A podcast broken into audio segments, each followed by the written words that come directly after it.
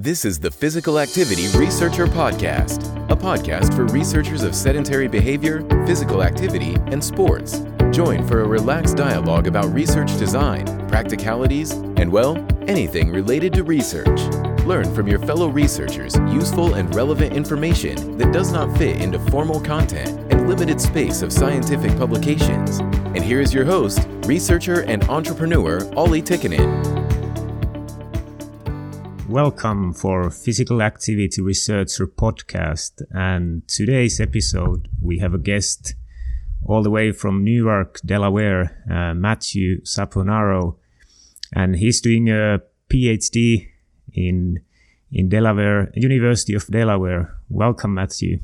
Thanks, Olli. Yeah. And so your PhD is about artificial intelligence, which sounds really really interesting. Could you tell us more about your work? Right. So I'm a, I'm a computer science person that has been twisted very heavily into the um, behavior health and nutrition. Um, so essentially, what I'm trying to do is I'm wanting to provide adaptive real time coaching um, to individuals. So I, I'd like to, for example, um, have a Fitbit and have the Fitbit provide very tailored feedback specific to that person. And so I'm developing the machine learning algorithms that's can able to learn learn that type of um, behavior and type of coaching strategy on the individual level. And so one of the ideas is that in when we apply this machine learning algorithm, we need some training. We need to train the mm. we need to train the AI and that requires data. And in the human learning world, so for example, if I was to learn your behavior, the training data is very expensive. And so, for example, I want to nudge a person to get up and do physical activity. So on a Fitbit, that would be a vibration and a message saying, Hey, get up and, you know, make your 250 steps by the end of the hour. And hmm. Then I will observe whether you actually get up or not and increase your step count after the result of that nudge. Now, mm-hmm. I only have a certain amount of times in a day that I can be able to do that. You know, suppose that there's 16 waking hours in each day. So that means that there's 16 data points that I can collect each day on you specifically. Um, mm-hmm. The other thing is, is that if I'm sending at the at the hour level, right? The other thing is that um, I don't necessarily want to annoy my user too much by sending like bad intervention times. If I send a message every single hour, right, that may be annoying to its user. So I don't, if I, if I keep learning too much, then that's negatively seen by the user and I run the risk of being thrown into a drawer if I'm if I'm the smartwatch. so my my my uh, AI what it essentially does is it tries to reuse information from other people in order to train the machine learning algorithm, but it needs to try to re- maintain relevancy to the individual while also providing individualized um, feedback. Hmm. All right, that's that sounds really really interesting. So, so basically, you give real time. You gave one example about collecting steps. What what other kind of things you you could give us an as an interesting examples? So you know, with with all the Internet of Health things that are coming around, we can there's so many different sensors that we have just readily available that we're actively collecting. You can collect things like your location from your phone, your calendar from your phone, right? You can, mm. um, if you have a wearable device, you can include things like accelerometer data. You can include your heart rate data. You can include steps. You can include what type of activity is being done based on those previous data points. You can estimate intensity levels or a caloric expenditure. Um, mm. If you have any type of like, because we're getting all this fancy technology now. Like I've seen like Nokia particularly, they have these scales um, that you can just step on every single morning and it'll send your weight measurements to your phone, or you can take your blood pressure monitor. So you can include all these different things. And finally, you can get things like online about today's date. So for example, you can get the weather. You can get whether there was any interesting things that happened in the stock market. Maybe the stock market affects your mood if you're investing in stocks, right? Yeah, no, no, that's that's really interesting. Like, so basically, you could actually see the calendar. There's a, there's for example a meeting coming, and it's it's marked as a two-hour meeting. So you could actually check that the weather is good. So there's sunny outside, and and you could nudge the person to go for a 10-minute walk before the long meeting, which is actually important to be in a good good mental state. Right, right. A lot of these things, particularly with meetings, they're some of them are very recurrent uh, events. Um, so they happen again and again, and they're very predictable. Some of the types of things that we're looking at is very like one-time things. Um, So a lot of one of the analysis that we're doing is trying to. Um, so we actually imported our calendar data, and we were trying to analyze whether things were recurrent or not. And we had our our participants label whether they're recurrent, and we're we're using that in our machine learning algorithm.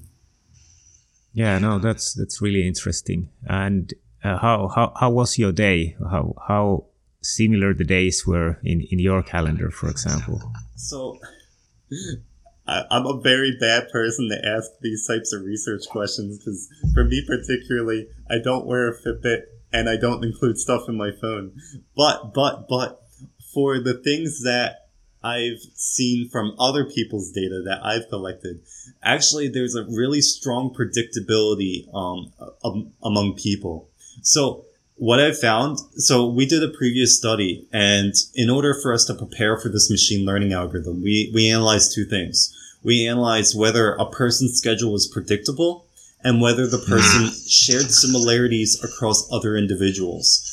And we, it was very, very interesting, um, because we, we, when we looked at similarity across the individuals, we didn't have any types of we, we weren't looking for anything particularly. But what we found out was that we, when we measured, looked at the students that we measured, when we looked at the faculty, when we looked at the full-time employees, we saw clusters of behavior profiles. And so that, that really helped to sh- show that people are, many people share similar habits at a very high level perspective. Um, and also we were getting pretty strong predictability ratings as well. Uh, particularly, um, it was I, I was not thinking from like our students or faculty, um, but they were pretty predictable. uh, Particularly the faculty that we, we had in our study. Mm, no, that's that's really interesting. I'm I'm thinking like, for example, that if you if you go to uh, some exercise training and basically the AI or your calendar knows what times you have chances to go, and then you can have business trips there. You can have uh, longer meetings that go go over it. So it could actually kind of guide you that all right did you notice that on thursdays and fridays you cannot attend that that one which you normally go to? So maybe take the tuesday and and monday ones. Yeah. Yeah and and are you are you looking more to increase the mm, everyday activity of the person or kind of more like exercise behavior Right now, I, I may have misled. So right now, I'm trying to just reduce the sedentary behavior. So there's there's two sides of the world. There's reducing the sedentary behavior and increasing the physical activity levels. And I'm I'm just trying to reduce sedentary behavior at this point. So when I like so I'm just trying to get people to not sit as much as they do. Mm, no, that's that's a really really good one, and I think it, it probably works very well. So so on on practical level, what is your you have developed an algorithm? Do I understand correct? Yeah. So what what does it do at the moment? How how far are you with this this thing? Right. So the the algorithms um, been published over at uh, the advanced. Uh, okay, I, I don't know what the conference name is. It's called Triple AI. It's the AI conference. I I, I do know. Yeah. Yeah. That's terrible. I think it's like the advancement of autonomous and artificial intelligence. Something like that. Yeah. Yeah. Uh, maybe, maybe you need to make a machine learning to simplify the abbreviation of that one and find a good, good option. Yeah. so the um the, the the algorithm has been published in in a conference um the preliminary the preliminary algorithm um it, and essentially the idea is that um we compare we have a bunch of default policies uh, default coaching strategies. And actually what we do is we try for each per- person we try each and each one of these. And over time, the more res- the more positive feedback that we get from the person, meaning the more physical, you know, le- least amount of uh, sedentary behavior, then Hmm. we we prefer that coaching strategy more, and we probabilistically choose each one of those. That's called um, policy reuse. Um, and my algorithm actually takes it a step further. Um, so in the, the previously it talks about, you know, a person's coaching strategy. What I do is I segment the coaching strategy into different parts. And so I identify di- the different parts that may be uh, relevant amongst the population. And I reuse parts of those policies and it's called partial policy reuse. All right. So so basically, the positive feedback is that if the sedentary behavior actually decreased, and you're kind of upvoting those strategies, is that correct? All right. And and so what what kind of yeah sorry In the meantime of it updating those strategies, it's also adapting the strategy. So it also has its own strategy. Like, and it's this own, the personalized strategy is very, um, it's run offline at, at the very beginning. And as more data is collected, it starts using that personal strategy more and more. And the ah. idea is, is that as you collect more data, the personalized strategy will become better. And so the idea is, is that while we're executing these other strategies, we're actually training our own personal strategy and individualizing it for that partic- particular person. all right sounds sounds really interesting Okay, let's get back to that in a moment and hear a few words from our sponsors. This podcast is sponsored by Fibion. Fibion is an accurate sitting and physical activity tracking device and analysis platform. It is a great tool for projects that aim for behavior change in sedentary behavior and incidental physical activity. Fibion provides easy to understand PDF and web browser reports for participants. Other features include comparisons to recommendations, linking results to health risks, achievement cards, and interactive goal setting tool. In addition, Fibion provides an API that allows for easy integration to other systems and applications. Learn more about Fibion at fibion.com/research. Fibion, from researchers to researchers. and and i wanted to ask about the actions like so there's some actions or strategies that possibly decrease the sedentary behavior of an individual. So what kind of things you have what kind of things it's it's uh, encouraging person to do? From a compu- compute computational perspective, this problem is very very challenging because there's lots of different variables and it just ex- it explodes because there's just way too much going on. So one of the simplifications I've made for this particular for that particular publication is the when. So we have a when to send a nudge. We also have the what to send a nudge. and we also have the the where and all that good stuff, right? Uh, where is more mm. incorporated into the the when in, in my algorithm. Um, and for now, I'm just looking at what times would people be receptive to receive a message.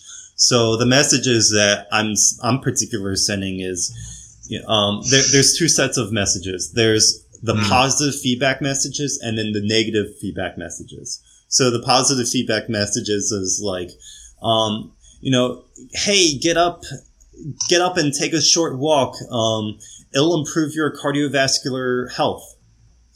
Right. Mm. The negative feedback messages are like, hey, if you don't, if you don't walk more, then you are going to be X amount likely for, uh, a heart attack later.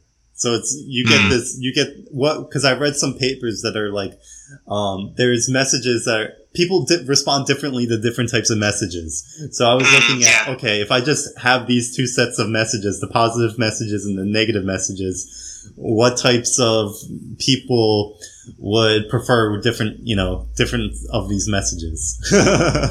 mm, all right, I, I I see. Although although both of them are kind of pushing to do. The other one could be that when they have actually taken some steps, it would it would say that, "Whoa, that was actually good to you. Do you know that this did this and that for your body?"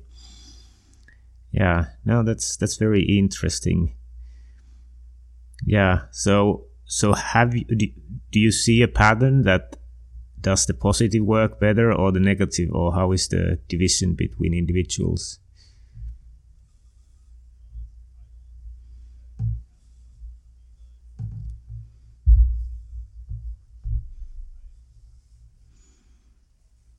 Hmm. Yeah. Yeah, no, no, that's very, very interesting. And so now you kind of either threatening with the with the disease or or encouraging with the improved health, basically cardiovascular fitness.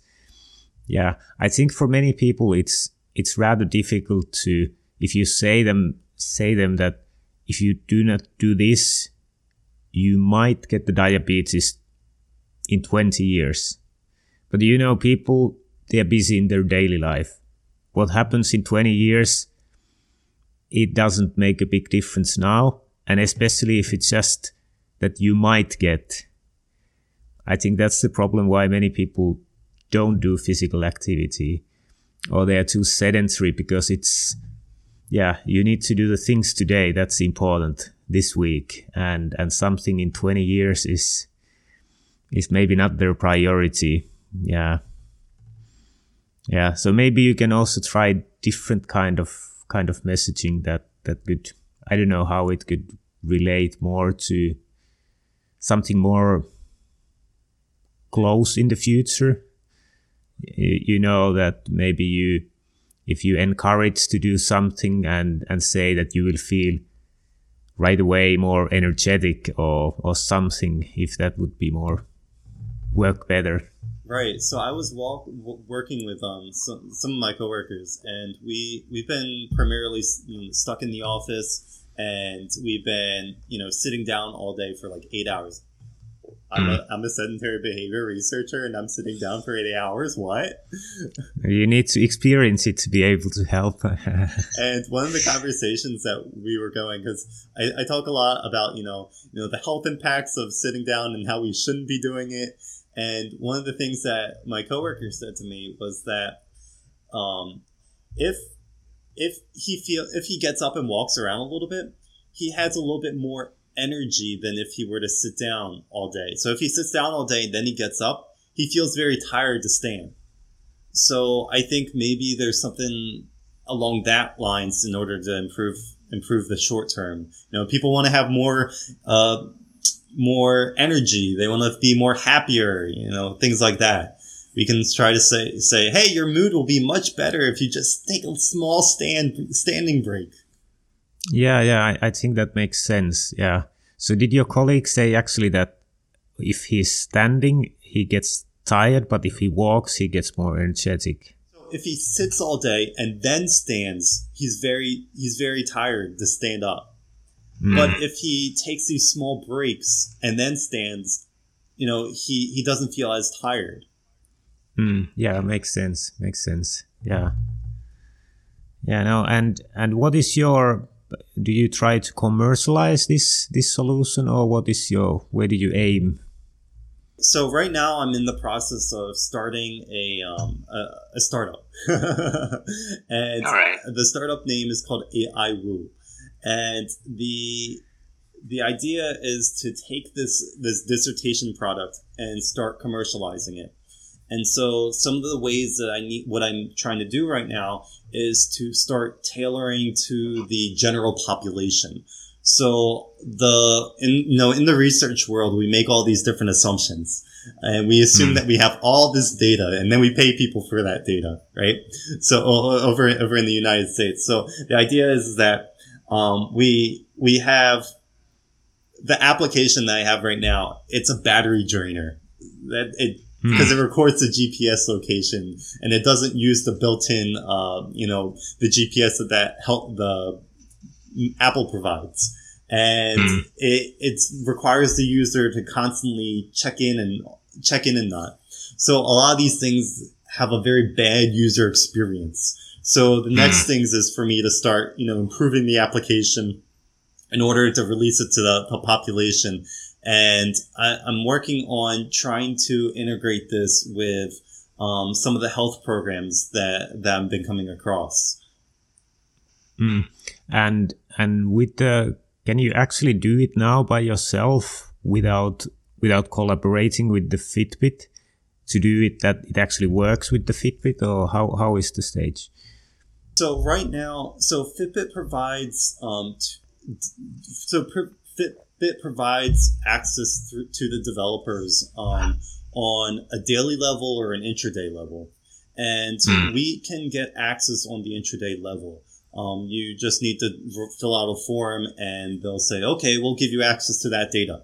Um, then you just connect via blue, your, the Fitbit device will connect to your phone via Bluetooth and when it connects to your phone, it sends a message to their servers. And from my perspective, I just pull the data from the Fitbit servers.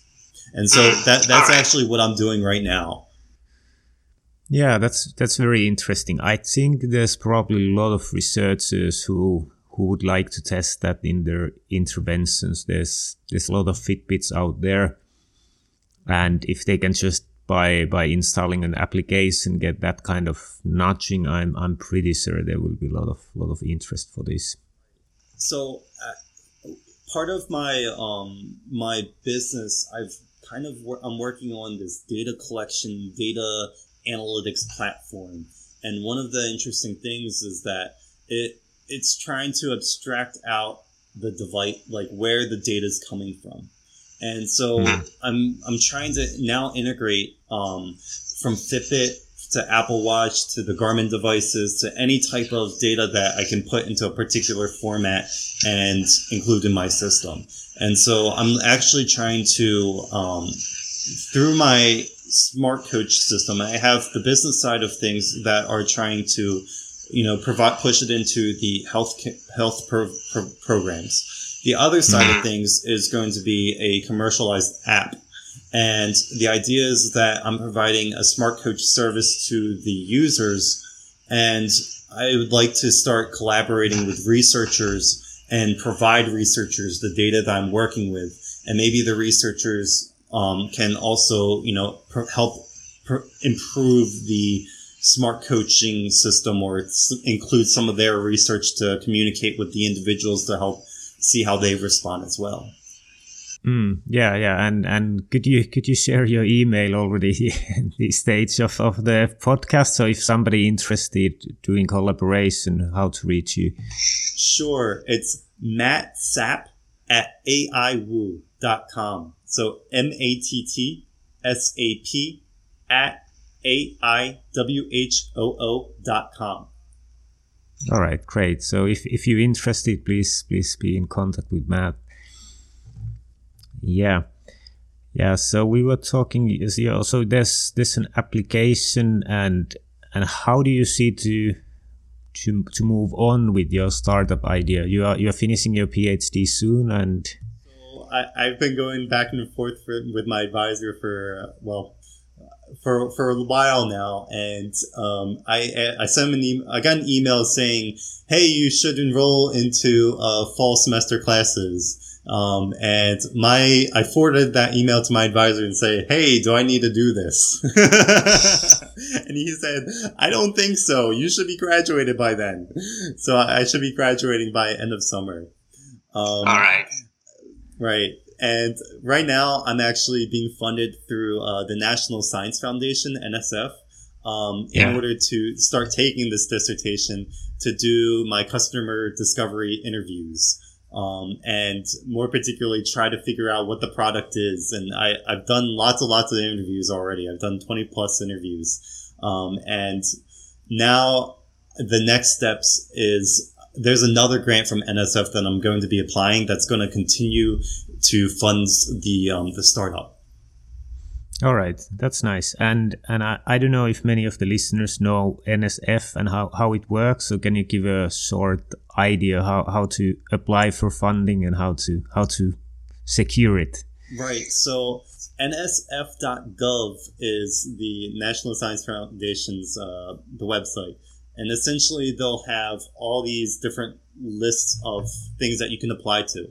I would probably I would search through um, search through the the search bar at the top. Um, if you're a startup company, you'd probably want to search for the Small Business Innovation Research um, proposal. Uh, but mm-hmm. for the researchers, whatever is in your field, they have very specific proposals in each of the different fields. Um, you have to write a proposal with your your introductions, your motivations. Why are you qualified for what you're saying you're doing? What you actually are going to do? Um, you have to provide a schedule. It's it's pretty in depth. Um, they can go from anywhere between like so the this one I've written is a very very the the first steps in the I-Corps site. It's a very, very small proposal. It's like a three-page mm-hmm. proposal. The the other grants proposals they range from um, you know like 40 pages, and they can go up into like the multi-million dollar ranges, or they can be as small as um, just a few thousand dollars. mm, all right, so you you climbing up the ladder to the uh, all on the smaller side. I'll work yeah. my way up. All right, uh, that that sounds good. Yeah, and how how competitive are these these grants like in NSF? So NSF, NIH. So uh, NIH is the National Institute of Health, and they follow the same types of patterns as the NSF, um, and it's it's pretty it's pretty competitive. Um, I'm not sure what the acceptance rates are, but I, I would assume it's like lower than 20%. I would assume. I would assume. Mm. All right. Yeah. Yeah. All right, that's interesting. And and you finishing your PhD quite soon. What what kind of publications will you will you include in your work? So my la- I've already written a um, the the last step for me to graduate, and I've already written everything except for um, a small portion in my uh, results section and I'm going to be trying to publish in the Journal of Medical Innovations Research, JMIR. Um, yeah. And essentially, what it's going to be including is the uh, one of the studies for the the, the tailored individualized coaching strategy. So I'm going to analyze wow. things about how adaptive is the coach to the individual. What's the differences between the behavior at the very beginning of the study with the behaviors at the very end of the study in order to measure, okay, did the person actually improve in sedentary behavior? I'm also going to be looking at things like, are there specific populations that this coach is more effective on or not effective on? Um, and it's essentially going to be applying this uh, smart coach um, algorithm to a real population. Mm, all right. Yeah, that's interesting. And are, are, you are you testing it in a free living conditions, or how do you do the testing? Right. This all this work is in free living conditions. So I am strapping up um, I think 60 people with with Fitbits and installing the mobile application on their phone and letting them go. And they'll be responding, they'll be getting messages throughout the week, uh, throughout the day, and they have to evaluate the messages, say, hey, was this a good, was this a good message that helped you to improve your sedentary behavior? Let's have a short break and hear a few words from our sponsor. This podcast is sponsored by Fibion. Fibion is an accurate sitting and physical activity tracking device and analysis platform. It is a great tool for projects that aim for behavior change in sedentary behavior and incidental physical activity. Fibion provides easy to understand PDF and web browser reports for participants. Other features include comparisons to recommendations, linking results to health risks, achievement cards, and interactive goal setting tool. In addition, Fibion provides an API that allows for easy integration to other systems and applications. Learn more about Fibion at fibion.com/research. Fibion, from researchers to researchers. And and then are are you tracking the outcome with the with the same Fitbit that whether it was a positive or negative strategy? Yeah. There's two things that I'm measuring. There's the first thing is the the physical response. So whether mm. the whether the sedentary behavior decreased via the Fitbit. The second mm. thing is the perceived um, perceived receptiveness of the coach. So did the participant feel that that coach was a good coach? And because what I, I think is very important is in the very beginning, right? Um, people have there there's a learning model for people. There's the reactive behavior and then there's the habitual behavior. And so mm. one of the things that we want to do is to improve the um, perceived the perce- the perception of the coach in order to improve the habits. Mm, yeah, makes makes sense. Uh, so do you think there's a mismatch that some some things work that people actually do it but don't like the coaching or how, how does it go? so I think and you may get these like scenarios where it's like if you know I'll, I'll be, you know, it's telling me to do this work, but I don't really think it's a good time, you know, but okay, I'll do it. Like there's a little bit of hesitancy. Mm. Yeah, yeah. All right, yeah. That's that's interesting. So w- one of the papers is this tailored coaching and how, how well it works. Do you have some other publications already published or on the line? Right. So we there's one there's one publication over in the Connected Health application systems and engineering conference. mm. Yeah, uh, I'm still trying to understand it. Yeah, uh, that that was a really um, that that was one of the local conferences. They're trying to improve the uh, the gap between the the researchers and the the behavior health and the the computer science. Because one of the things that we found is that like there's if you look at the like the knowledge and you imagine that they're like towers you have the behavior health tower which is right here and then you have the computer science tower which is over here. But there's this huge gap in between so it's trying to link the two worlds together. Mm, all right. Yeah that's interesting. Yeah. Very interesting. Yeah go on. So i have another paper from uh, ICAMPAM, I think. Yeah. And that, that more, that's not for the coaching component. That's more of analyzing the, um, agreement. So in the previous study, what we did was we looked at the Fitbit versus Actigraph, the wrist worn Fitbit and the wrist worn Actigraph. And we, and the polar heart rate and the heart rate coming from the, the Fitbit. And we were measuring the agreement between the two, the, the devices. Hmm. So how how did it look? The so did you measure the polar heart rate also from the wrist or from the chest? Uh, both. It's from the the polar heart rate was from the chest. All right, and yeah, the Fitbit was on the wrist. Yeah, and how how did it look? So one of the interesting things was that in so Fitbit the the main key concept is that the Fitbit underestimates the levels of heart, the the heart rate levels. It, it mm. underestimates the heart rate levels. And the other thing is that there's more disagreement in the first five minutes of activity and the last five minutes of the activity. So we measured what the, essentially the study was to look at, um, you know, different exercises. So we looked at people running, walking, biking, lifting weights, um, a whole variety of suites. And we mm. found that there was a large disagreement in the beginning. And what we think is the issue is that the way that Fitbit measures the heart rate, so it uses like photoplethysmography. It's a very, very big word. Essentially, there's yeah. a green light and it's emitting into your wrist and it's measuring the amount of blood flow that's coming through. And we think that it takes some time for, in order for the the blood to start getting up to this rate, um, in mm. in order for it to you know be more accurate. the- yeah. So so is it is it actually measuring the amount of of blood, or does it try to see from from the kind of the pulse that when did the heart beat? I I, I don't know fully how, how how it works. Do you?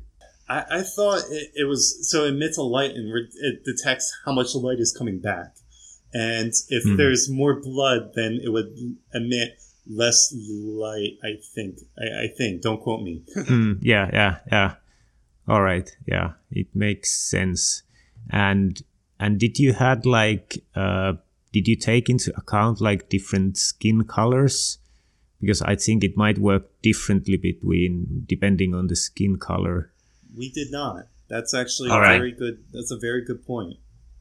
Yeah, and and I'm I'm living now in Finland, and it is it is very cold here in the winter, and I think there's the the veins actually constrict when it's colder to to preserve your heat. So what I have noticed sometimes when I test the wrist wrist worn heart rate monitors that maybe they underestimate more when it's it's a cold weather. I'm I'm not sure. I haven't I haven't tested it like systemat- systematically, but I think there might be. So it might be some some skin color things, temperature things that that affect it. But yeah, anyway, I think it gives an idea of the heart rate at least. Right, right, right. Yeah, I think so one of the things that I'm really wanting to consider about is that from a researcher's perspective, it's very good for us to have an accurate measure of heart rate. You can imagine that there's scenarios like, so one of the studies that we're, we're actively looking on right now is the, um, the pre-hypertension in adults and you can imagine that if you prescribe saying, get into your target heart rate of X amount, and people with pre-hypertension, they, the device is telling them this amount, but their heart rate is actually this amount. That can actually mm. increase the risk of like, you know, any type of, you know, heart attack.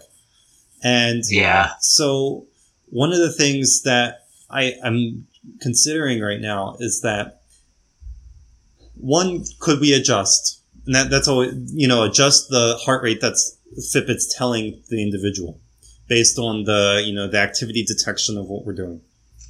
Mm. The other thing is, is that I understand that we want to be able to prescribe particular health, you know, outcomes using these, this heart rate and target zone.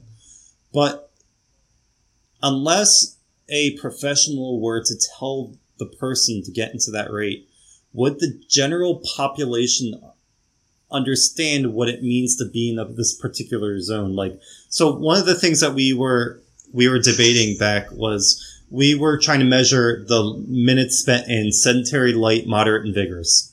Mm. And we wanted to set, we, one of the questions that we wanted to ask was, participants, how many minutes of moderate to vigorous activity do you have? And then we thought about it and we, we were thinking like, okay, our participants probably wouldn't understand that. So hmm. what, types of messages can we give in order for it to be meaningful to the layperson? And so if the heart rate is off just a little bit, does that affect what the layperson can understand? Mm. Or maybe yeah. we can say, okay, let's not look at heart rate, but maybe look at this other measure that summarizes the general, you know, what they're doing. All right. Yeah. Yeah. And and your algorithm was it looking like the steps and the heart rate or what variables that Fitbit is giving it was kind of looking and considering? Right, right, right. So we were considering all of the variables. So we were considering steps, heart rate, the the intensity estimates that the the food, the Fitbit was giving. Mm. Um, when we evaluated, we used uh, the the Fip the intensity level and the steps. Mm. We also, but one of the things when we looked at heart rate, what we did was we normalized. So we looked at heart rate reserve instead. We didn't look at pure heart rate. So we looked at mm. what percentage that they were with respect to their maximum and minimum resting heart rates. Mm. All right. And yeah, probably you can see that if they are about there in the moderate vigorous intensity activity, you will see that some things are on the baseline and then some things are are somewhat somewhat there. Yeah. And no, that's that's very interesting. And and you had Fitbit and Actigraph and Polar, and you compared the Actigraph to Fitbit, or how, how, how was the comparison in that one? Uh, so in that that's a separate study, but so when we compared the um, the step count and the heart rate from the uh, the Polar and the Fitbit, right? So the hmm. Polar the Polar heart rate and the Fitbit heart rate and the the Actigraph accelerometer, uh, accelerometer, and the Fitbit accelerometer. Hmm. And so we we the we use the default algorithms that were provided in the Actigraph to get the step counts per on the minute level. Um, and then we summarized on different levels, say, for example, the hour, um, right? We looked at the hour level. Um, oh wait, that's a different study. All right, yeah looked at specific bouts of activity. Um, and for, on those specific bouts, we looked at the total, the, the totals. Then we looked at the, um, the totals in each of the different, um, bins, like the, the intensity level of bins. So whether it was sedentary, light, thought, mid, light, moderate, or vigorous. hmm. All right. Yeah. That's, that's interesting.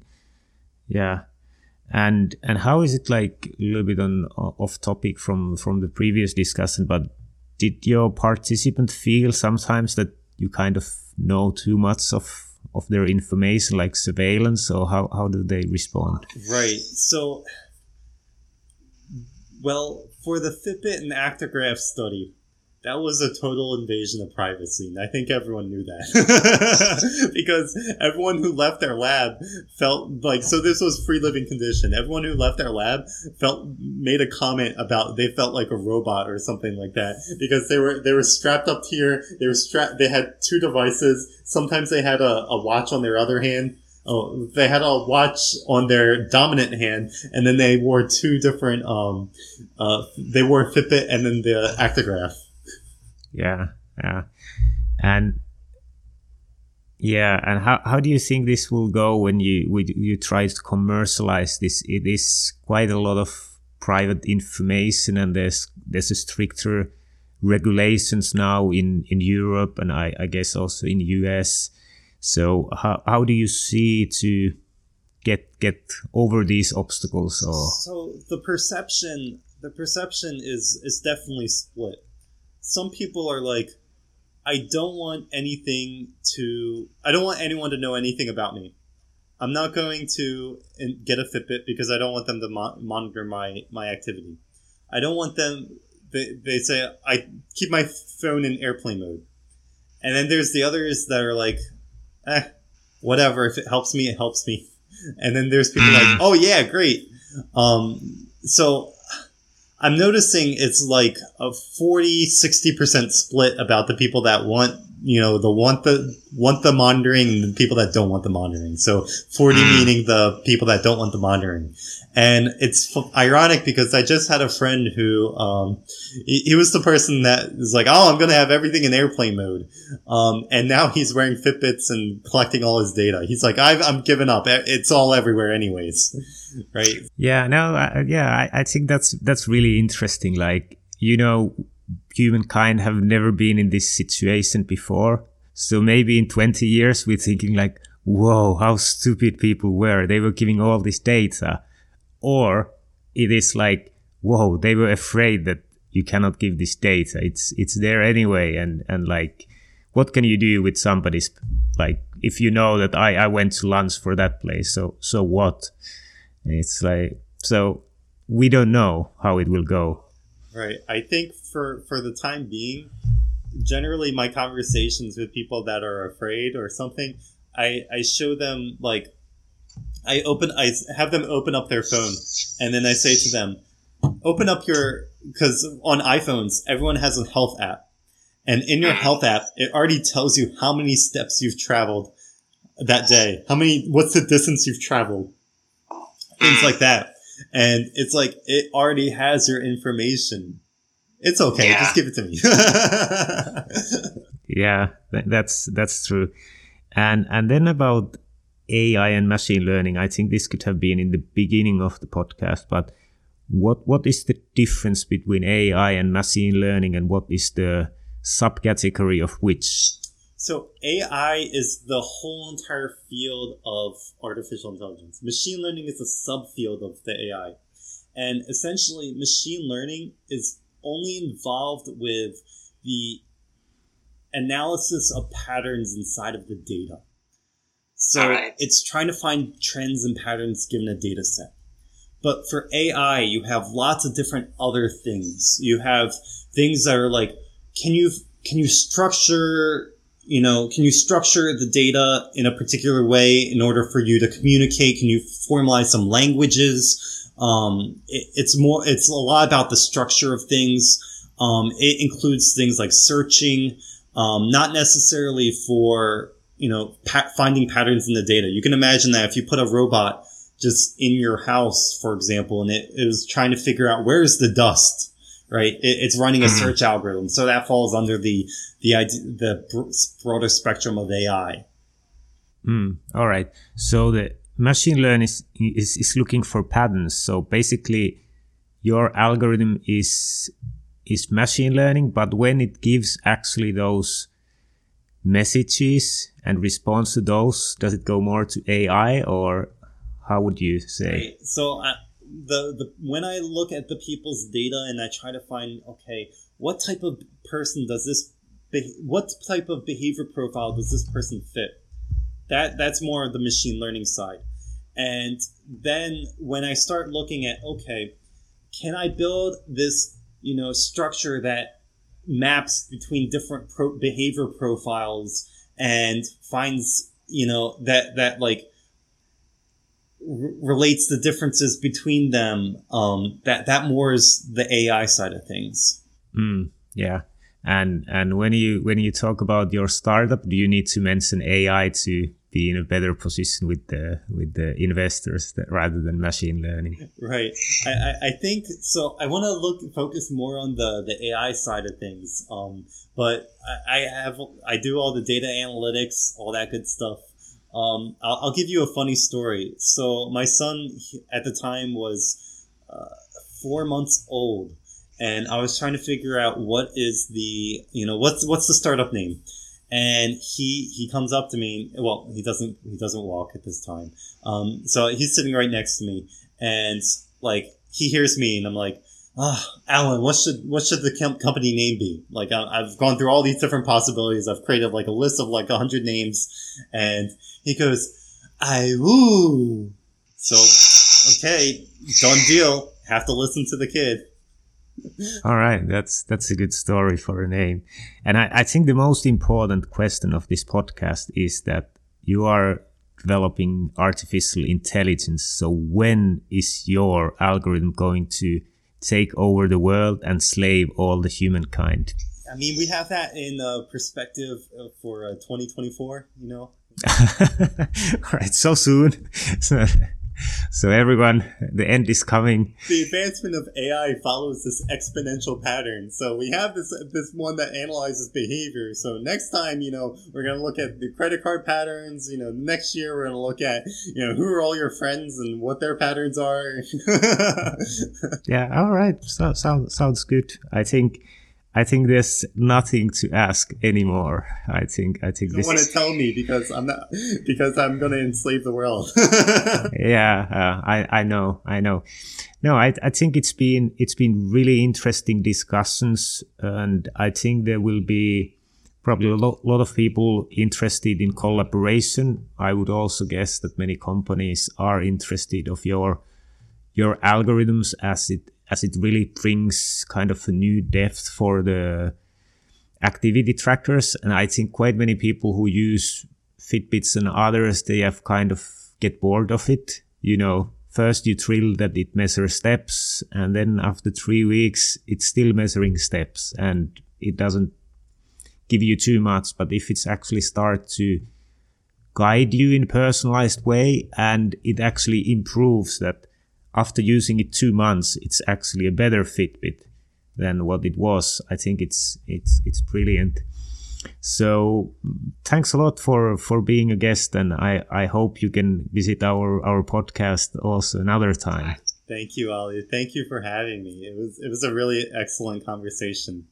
This podcast is sponsored by Fibion. Get scientific validation and learn more about Fibion at fibion.com/research. The Physical Activity Researcher podcast has created an activity tracker purchase guide for researchers. Get your free copy from the link in the podcast description. Thank you for listening to the Physical Activity Researcher podcast.